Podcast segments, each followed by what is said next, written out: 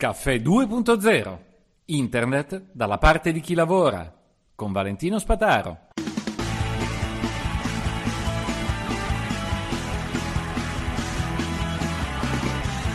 Buongiorno a tutti, buongiorno a tutti. Oggi abbiamo un ospite d'eccezione.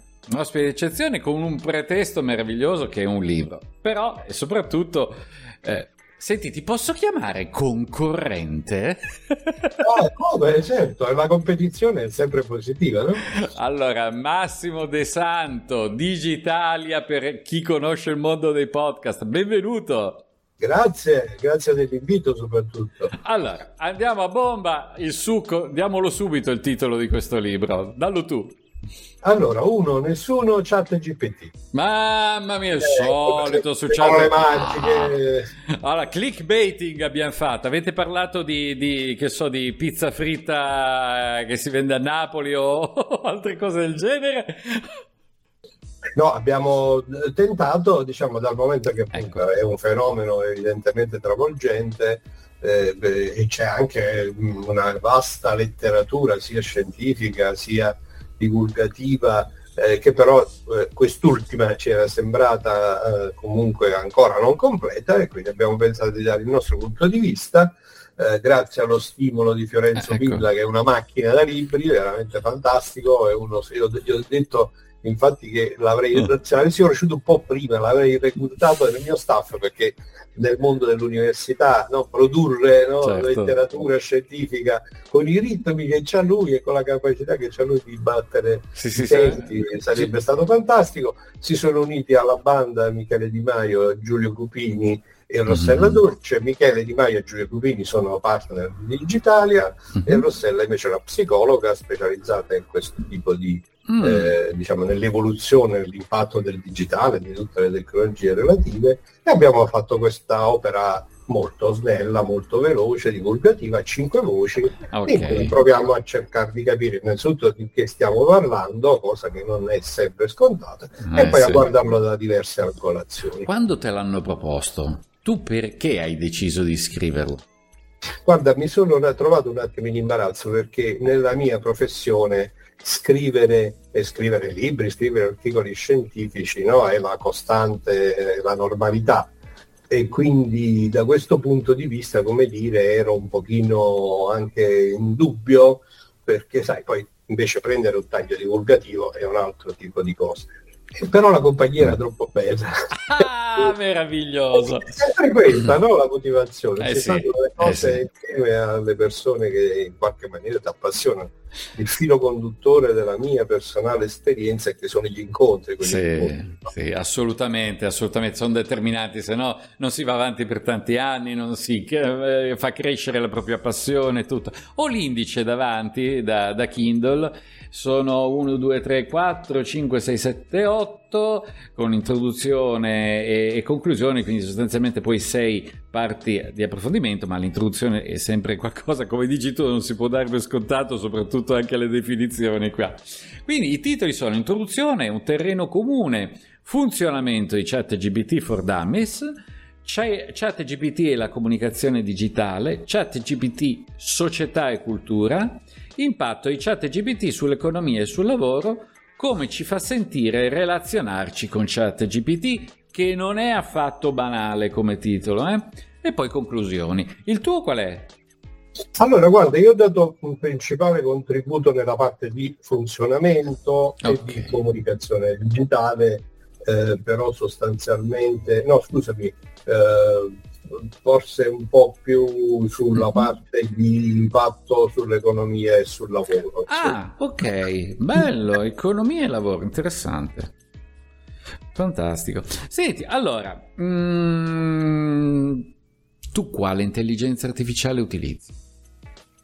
Ma io tutte perché fa parte del no, ci vuole, eh? ho fatto il mio la mia tesi di dottorato in quelle che comunque oggi viene considerato un filone per l'intelligenza artificiale perché il riconoscimento automatico dei manoscritti ormai nel lontanissimo 1988 mamma mia. e poi da allora voglio dire è chiaro che me ne sono sempre occupato. Eh, io diciamo, la cosa che cerco sempre di sottolineare è che appunto eh, se uno guarda il modo in cui l'intelligenza artificiale viene presentata oggi eh, sui media generalisti, sulla grande letteratura, su tutti i social, eccetera, eccetera, eccetera, c'è un po' questa tentazione che ha sempre accompagnato questo filone di passare subito ai massimi sistemi, no? la domanda di fondo, l'intelligenza, che cos'è l'intelligenza, è possibile emulare l'intelligenza umana, è possibile creare un'intelligenza diversa da quella umana e così uh-huh. via. Io da bravo ingegnere mh, sono una, con un approccio un po' più quello che viene chiamato tecnicamente di intelligenza artificiale debole, no? E cioè ricordarci sempre che in fondo, almeno fino ad oggi, si tratta di strumenti, tecnologie, metodologie, io in generale le chiamo macchine, intesi come strumenti costruiti dall'uomo, no? quello che caratterizza la macchina è che è un artefatto, è qualcosa esatto. che viene fatto ad arte, con l'arte delle mani, del cervello, dell'impegno dell'essere umano. E perché viene fatto? Le macchine nascono, la civiltà delle macchine è ruota intorno all'idea che la macchina sia uno strumento per aiutarci nelle nostre attività quotidiane. Con questa sottolineatura in mente, chiaramente l'intelligenza artificiale è una di queste tecnologie, con risultati a volte sorprendenti, un po' spiazzanti, e che però bisogna appunto avere un po' di la serenità di guardarla per quel che è uno strumento nelle nostre mani per aiutarci a svolgere dei compiti. Ecco, que- Tutti gli strumenti, scusami, finisco vai, solo vai. la frase, tutti gli strumenti nelle nostre mani sono sotto la nostra responsabilità. Mm-hmm. Assolutamente sì, questo eh, poi ci arriviamo perché per me è, è la gra- anzi questo me lo puoi conf- eh, confermare tu. Rispetto agli anni Ottanta, oggi l'aspetto conversazionale è diventato di una qualità o persino di una natura diversa da allora, tale da giustificare questo entusiasmo? Qualità sì, eh, natura no, perché poi mm. L'altra cosa che mi piace sempre citare, anche se mi sfugge l'autore, è un libro molto bello che si intitola Macchine ingannevoli, okay. dopo magari lo cerco, eh, che mh, mm, appunto suggerisce che eh, fin dall'inizio l'uso di questi strumenti conversazionali è stato progettato per ingannarci, perché ci fa piacere eh, essere ingannati da questo punto di vista, no? che in una conversazione, io penso a tutte le frustrazioni, no, i chatbot sono in giro da qualche anno, sì, anche e la frustrazione che si è sempre provata rispetto al fatto che mh, la conversazione è assolutamente innaturale ah, sì. eh, e invece adesso appunto la vera, il vero salto qualitativo che siamo riusciti non si sa bene ancora in che modo io ho un figlio che si occupa eh, anche lui da un punto di vista professionale di linguistica computazionale, di modellizzazione sì. del linguaggio e nella conversazione con lui mh, diciamo, quello che risulta evidente è che siamo riusciti a creare una macchina che eh, riproduce in maniera veramente stupefacente la qualità di naturalità eh, del linguaggio umano, ma non è che sappiamo bene perché eh, questi che vengono chiamati large, eh, large language models del model no, hanno un po' poco ancora, no? perché il modello è qualcosa che dovrebbe essere riproducibile, esatto. dovrebbe essere sempre ben governabile, mentre invece come sappiamo tutti questi LLM, in particolare ChatGPT, sono basati su un approccio a reti neurali in cui il numero di parametri di gioco è così elevato che non c'è nessuna, nessun, in questo momento nessuna chiave di lettura, non si riesce a capire perché quei parametri, perché proprio quei valori di quei parametri, quindi siamo ancora un po' lontani da una comprensione profonda di come faccia questa macchina a catturare in maniera così eh, convincente la naturalità della conversazione umana. Sì, il punto è proprio quello. Eh, eh, e credo che vadano distinti i momenti dell'output rispetto alla computazione della risposta, cioè lui eh, avrà un suo modo e ha un modo obiettivamente per generare i contenuti, ma la formalizzazione umana con la quale li esprime è quella uh, parte che è in grado di... Ah, adesso ti faccio ridere, forse mi dai anche una risposta. È quella parte in grado di far abbassare le nostre soglie di attenzione e di autodifesa. Quindi eh, introduco un aspetto un po' psicologico. Co- il mio esempio è questo. Da anni ricordo di aver letto di una novella che mi sembra proprio di Asimo, eh, pubblicata sui giornali, quindi non era una di quelle inserite nei libri e di seguito.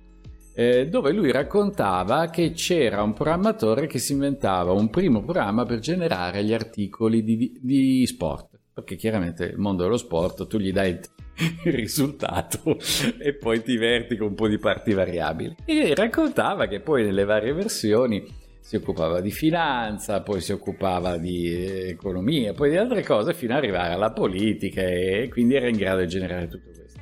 Ora io da anni ho nella memoria questo ricordo, non riesco a trovare nessun riferimento, tanto che comincio a dubitare che sia Asimov, tra le prime richieste che ho fatto a ChatGPT è stata questa.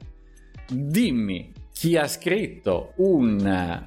chi ha, ha realizzato uno scritto breve, perché era breve, mi ricordo, per, eh, sulla programmazione di una macchina per scrivere articoli di spor- di articoli sportivi in automatico. Mi ha fatto un elenco meraviglioso, io subito ho pubblicato su Twitter ho risolto la domanda che da 20 anni non riesco a, a...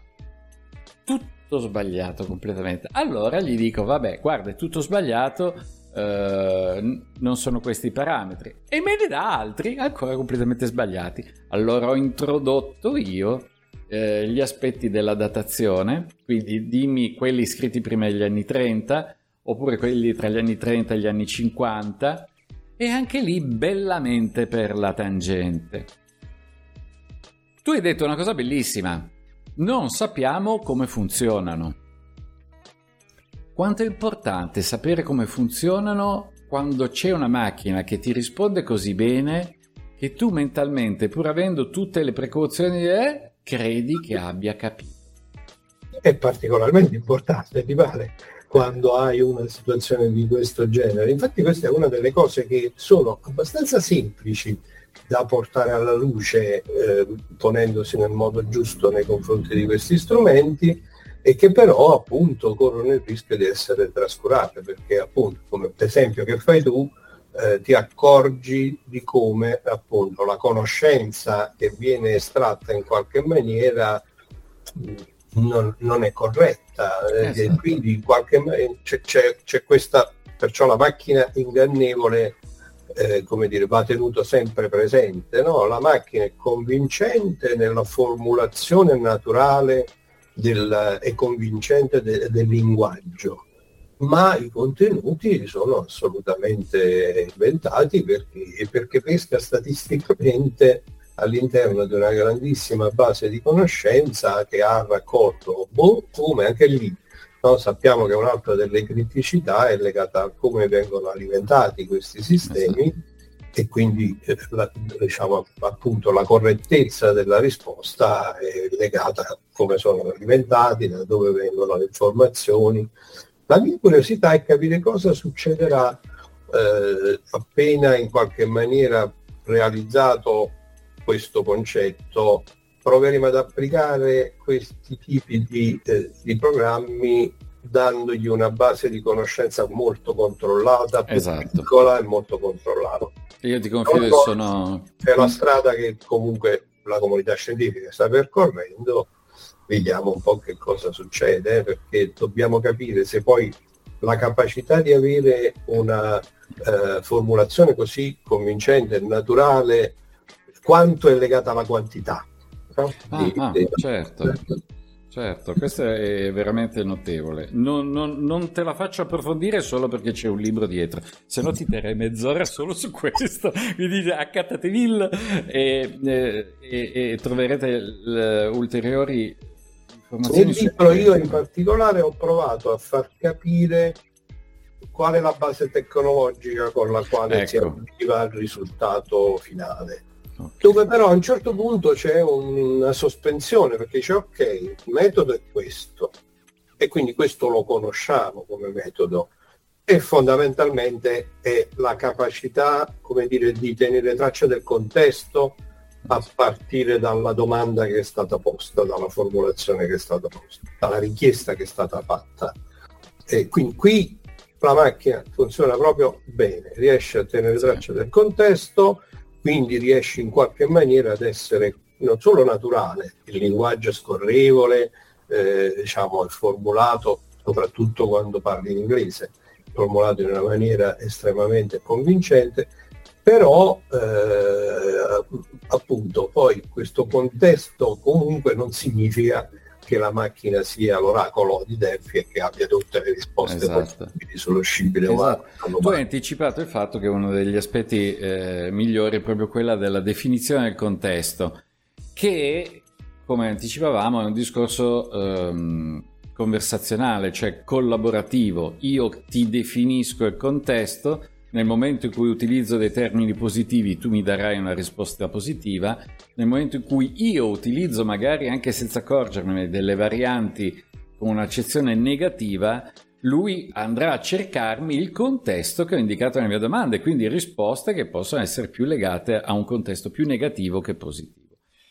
Eh, e questo è un qualcosa di incredibile, tanto che la domanda che ci facciamo tutti, eh, io nel 2016 gestivo, organizzavo qua dei meetup sui chatbot e dicevo a tutti, ma vogliamo proprio un uh, Archimede pitagorico o come si chiamava quella, quella figura di, nella Disney che sapeva tutto? Era un insegnante universitario. Pico de Paperis. Pico de Paperis. Vogliamo avere per forza un Pico de Paperis che sa tutto o ci serve la segretaria che risponde a telefono a que- relativamente a quello che facciamo in azienda e non quello che fanno gli altri in azienda? Allo stesso tempo qui, sei, sei riuscito a vedere in che direzione possiamo usarla in modo efficace, sempre considerando che dobbiamo controllare tutto? Sì, io l'esempio che faccio è che eh, diciamo, poi spero, siccome nel futuro sappiamo tutti che eh, l'umanità sarà dominata dalle macchine, quindi è chiaro che l'esempio che faccio sarà usato contro di me e dalla Matrix maniera sarò sicuramente messo in un contenitore particolarmente scomodo per fornire energia. E dicevo, l'esempio che faccio sempre è che bisogna guardare la chat GPT come un Word. Sì. Quindi è uno strumento comodissimo e molto efficace che è veramente un grandissimo aiuto nella dire, elaborazione di un testo coerente a partire dalle informazioni che gli dai tu. In quella direzione lì io lo trovo comodissimo, lo, sì. l'abbiamo sperimentato, l'ho utilizzato in vari contesti educativi per formulare tracce d'esame, eh, eccetera, eccetera, eccetera. Certo.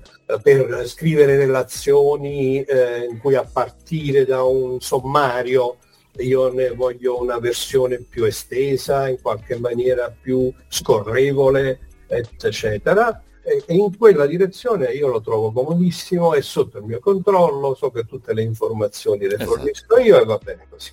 Esatto. Nella direzione di ah vorrei sapere come si risolvono le equazioni di secondo grado, non lo penso. No, chiaro. Si cerca un'informazione esatta e non un'interpretazione di quello che sa fare benissimo. E quello che sa fare benissimo. Quello che sa fare benissimo è appunto costruire un testo scorrevole, armonico, convincente dal punto di vista della forma sintattica. Eh, questo qui funziona. Allora ti faccio una domanda legata alla, alla tua scrittura de, del, del, dei capitoli dove hai messo le tue mani. Eh, Tipicamente quando si inizia a scrivere, uno a un certo punto scopre, ah ma guarda, se non ci avessi dedicato del tempo sta cosa non l'avrei scritta, non ci avrei pensato. Qual è la prima, che, non la più importante, la prima che ti viene in mente, che è una cosa che proprio hai, hai formalizzato scrivendo, scrivendo questi capitoli? Dici, quella, è quella che ti dicevo poco fa, cioè la formalizzazione chiara dell'idea eh, che queste tecnologie eh, sono degli artefatti, cioè sono uno strumento nelle nostre mani. È una cosa che io, io mi occupo di, dal punto di vista eh, professionale di calcolatori elettronici, della macchina eh, fisica, la macchina fisica e, delle reti di calcolatori, quindi dell'interconnessione tra queste macchine fisiche. Per cui questa idea ce l'avevo molto chiara rispetto all'oggetto fisico, calcolatore elettronico mentre nella scrittura di ChatGPT, del libro, scusami, uno nessuno, ChatGPT, mi sono trovato veramente a articolare in maniera chiara, dire guarda, diciamo poi alla fine avrei dovuto saperlo. e, eh, alla fine il calcolatore elettronico, la grande potenzialità del calcolatore elettronico è proprio questo, che è una macchina in cui hardware e software no, diventano una sola cosa per cui quello che tu pensi rispetto alla macchina fisica molto spesso è applicabile alla macchina fisica che esegue un software. Guarda, mi è piaciuto da morire quelle due parole che hai detto. Avrei dovuto saperlo. Sì, perché lo insegno in realtà. Sì, no? sì, ma, ma, eh, spiegalo bene, perché io sono sicuro che è proprio nella direzione bellissima di chi ne ha la consapevolezza, ma vedendo questa cosa è andato a un livello superiore l'ha compresa meglio.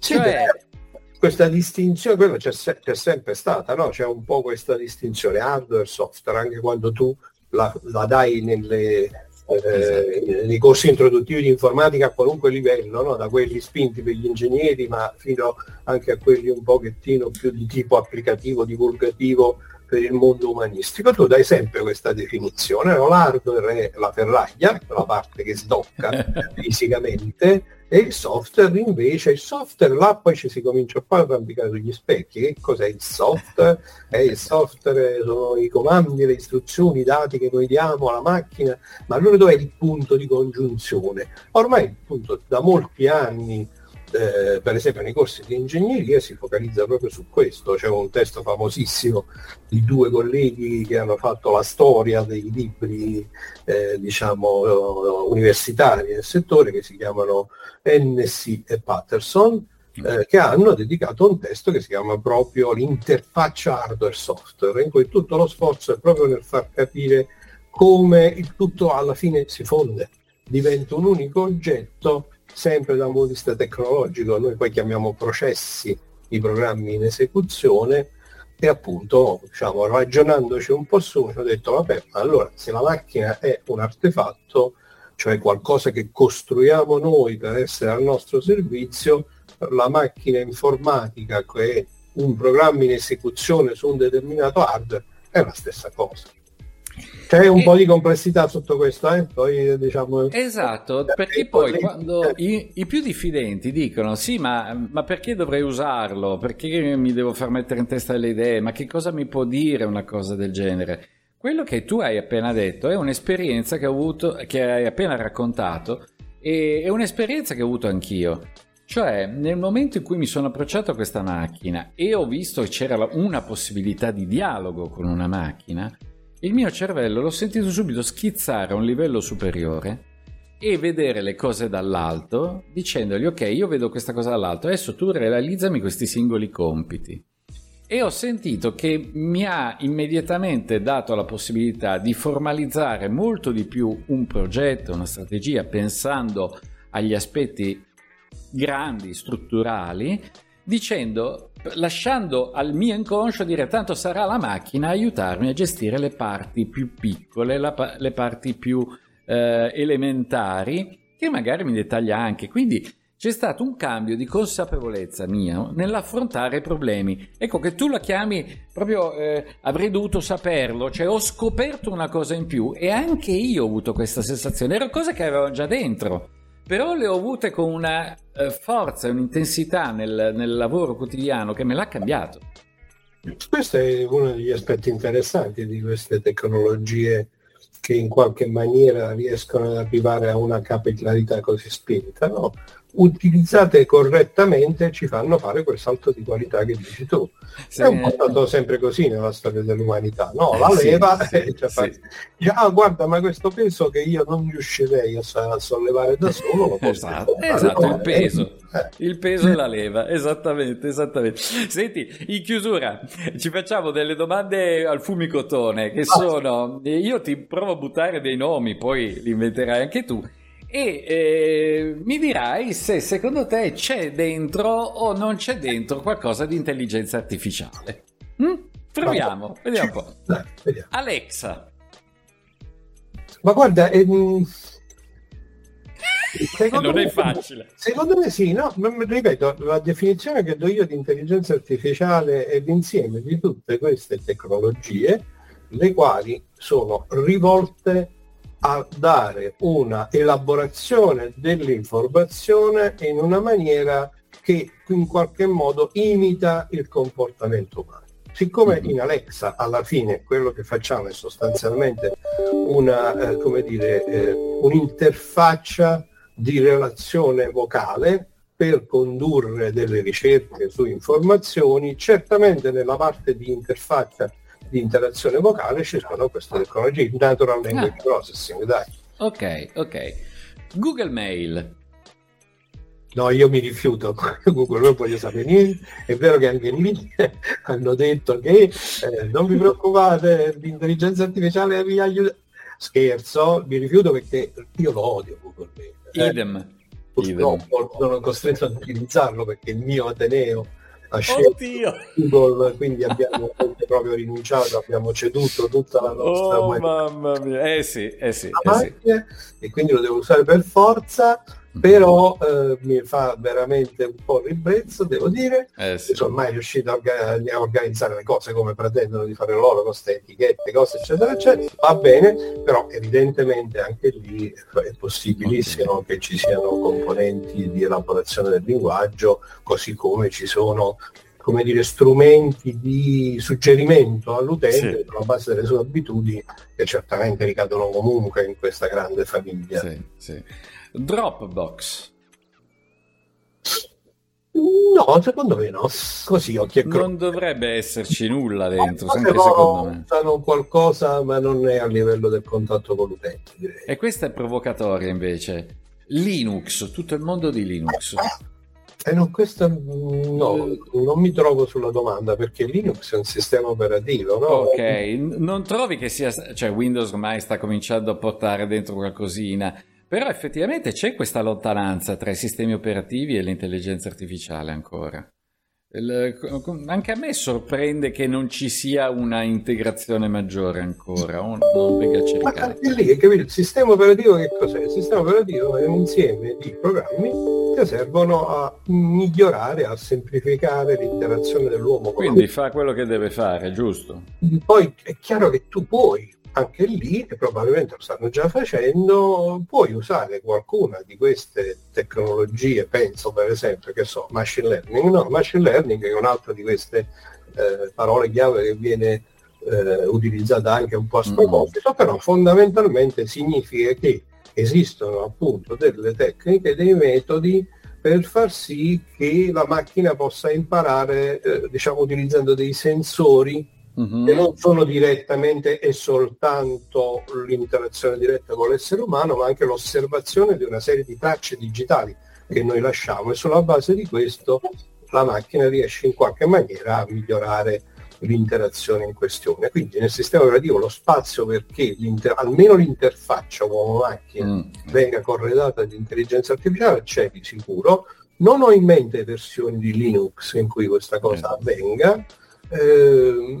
Microsoft che ha ovviamente un grandissimo interesse commerciale nello sviluppo di queste cose, avendo comprato eh, a caro prezzo no, le, de, de, diciamo, le, azioni di OpenAI, no? sappiamo certo. che è uno dei principali finanziatori dell'attività, è chiaro che tende a venderselo e quindi a dire vedi che adesso eh, come si chiama il uh, sistema di ricerca?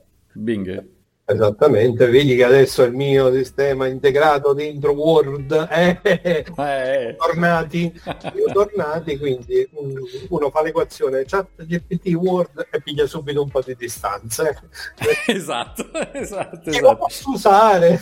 Io dalla volta che scoprì, c'è stato un periodo in cui scoprimmo che ehm, dentro Word ed Excel in particolare c'erano nascosti dei giochi No? Non so se ti ricordi questa cosa. Ma sì, c'erano delle cose piccolissime, ma parli delle vecchie versioni. Oh, da dentro c'era il simulatore di volo, eh?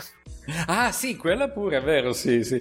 No, siccome io mi scatafasciavo sempre, allora ho un'allergia alla parola simulatore di volo. Ma comunque, capito? Per sì, dire sì. poi che dentro ci stanno queste cose, oh, e i trucchetti dei programmatori ogni tanto si scatena. E, e, poi una domanda che è ovvia, però chiaramente la risposta sicuramente sarà diversa. Instagram, Instagram, cosa ha dentro di intelligenza artificiale secondo te? Ah, anche lì molto probabilmente vengono utilizzate queste stesse tecniche di cui parlavo un attimo fa per costruire alla fine, eh, diciamo perché abbiamo scoperto da tempo che tutto il mondo dei social network fondamentalmente a volta è una macchina, no? C'è la tentazione, credo di citare uno dei, io ascolto pod, alcuni podcast molto interessanti, uno tra questi è quello di Matteo Bordone del Post, che si chiama Tienimi Bordone, e Bordone fa delle riflessioni interessanti sui social network mettendo in luce il fatto che non sono dei luoghi, ma sono delle macchine. Sono delle macchine nel senso che appunto vengono alimentate con un flusso di informazione che vengono dagli utenti e utilizzando questo flusso di informazione propongono delle cose, propongono all'attenzione dell'utente, per esempio nel caso di Instagram propongono appunto video piuttosto che altro. In quell'ambito lì sono convinto che vengano usate tecnologie di machine learning che sono tranquillamente riconducibili alla grande famiglia dell'intelligenza artificiale. Ok, allora credo che ci siamo, ne abbiamo detto un bel po'. Eh, io voglio sapere quante volte siete andati in pizzeria per organizzare la scrittura del libro? Mannaggia poche perché siamo tutti, noi abbiamo questa redazione distribuita. No, Fiorenzo sta a Milano, no! Di Maio sta a Milano, Giulio Cupini sta a Roma, io sto ad Avellino Salerno, quindi pizze ne abbiamo fatte veramente poche, dobbiamo dire la verità. Però ci sono state. Eh, sì, sì, una, due, no? anche poi non tutti assieme. No, io sono, no, no, sono andato a Milano e ho incontrato i milanesi, in Fiorenza è venuto da me, ho in cantiere una, una, una, una reunion della crew digitaliana eh, fine di settembre. Proviamo. Non è facilissimo, è una collaborazione molto bella, peraltro molto ricca, sì. perché i punti di vista sono tutti diversi, no? Sono eh persone sì. che fanno proprio mestieri diversi, hanno esperienze diverse e da questo punto di vista ringraziamo le reti di calcolatori internet che ci consentono eh sì. contatto e di lavorare da remoto, però fisicamente ahimè, uno o due volte all'anno dai, riusciamo a eh, vederci. Esatto. Senti Massimo, io eh, concludo sempre dicendo eh, sicuramente non ti ho chiesto una cosa che avresti voluto dire. Una cosa che volevi raccontare del libro, dell'intelligenza artificiale, che dici questa è l'idea che deve agganciare... Eh... No, io vorrei dire leggete molta fantascienza, eh, questo oh. perché eh, davvero credo eh, che ehm, quest- in fondo la fantascienza cosa ha come caratteristica? Questo tentativo di eh, estrapolare, di guardare al futuro da tutte le possibili angolazioni e io ci ho trovato veramente nel corso degli anni tantissimi spunti che poi hanno avuto un riflesso nella realtà. Quindi la domanda che avrei voluto che tu mi facessi era questa, e cioè che consiglio daresti ai nostri ascoltatori? Leggete tanta fantascienza, perché è vero che come tutte le letterature, cioè, vale la famosa legge, non mi ricordo più di chi, la quale dice che il 90% di qualunque produzione letteraria è um, da cestinare, vai, diciamo così, di solito la popolazione della legge è un po' più brusca, e, e, però c'è quel 10% che è la fine del mondo, quindi scegliendo un po' con interesse. Peraltro, se mi posso permettere, sia su Fantascientificast, eh, il podcast di fantascienza eh, quasi altrettanto longevo, che su Digitalia, io provo a costruire una biblioteca del Cylon Prof dove suggerisco un po' di letture di fantascienza che per me sono state illuminanti e che in particolare in questo settore dell'intelligenza artificiale possono aiutare no, a guardare la cosa da tanti punti di vista. Ci saranno tutte le possibili varianti. Naturalmente la maggioranza sono, ahimè, molto distopiche e negative. sì, è più facile. Le macchine, diciamo, conquisteranno il mondo e saremo tutti schiavi. E, e però ci sono anche quelle invece belle, interessanti. Eh, in Asimov, sai cosa c'è? Nel ciclo della fondazione, che mi raccomando non c'è niente a che vedere con la, con la serie televisiva che stanno facendo su Apple, quindi le, sì, sì. leggete per favore il ciclo della fondazione, in particolare la prima trilogia.